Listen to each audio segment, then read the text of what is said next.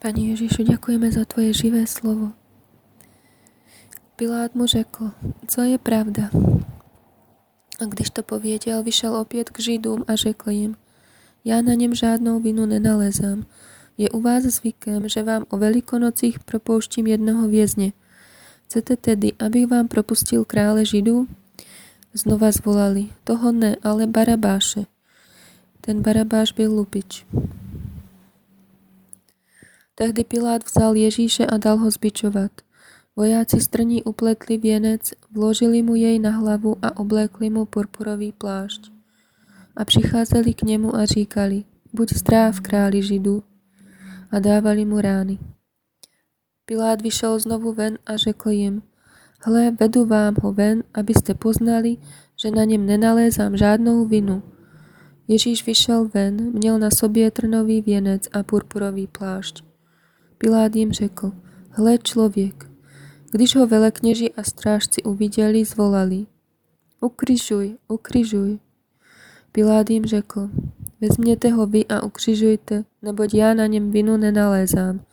Židé mu odpověděli, my máme zákon a podle toho zákona musí zemřít, protože se vydával za syna Božího. Když Pilát uslyšel toto slovo, ulekl se ještě více – Vešel znovu do vládního paláce a řekl Ježíšovi, odkud jsi? Ježíš mu však nedal žádnou odpověď. Pilát mu tehdy řekl, nemluvíš se mnou? Nevíš, že mám pravomoc tě propustit a že mám pravomoc tě ukřižovat? Ježíš mu odpověděl, neměl bys nade mnou žádnou pravomoc, kdyby ti to nebylo dáno z hůry. Proto ten, kdo mě tobě vydal, má větší hřích. Od té chvíle ho Pilát usiloval propustit. Židé však křičeli.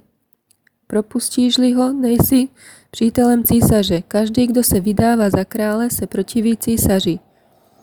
Když Pilát uslyšel tato slova, vyvedl Ježíše ven a usedl na soudní stolici na místě zvaném Kamenná dlažba, hebrejský Gabata.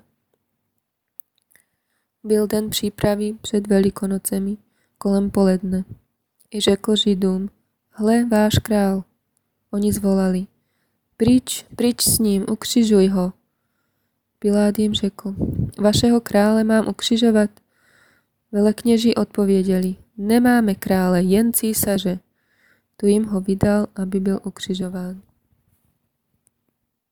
Ďakujeme Duchu Svetý za toto slovo a za to, čo robíš v nás.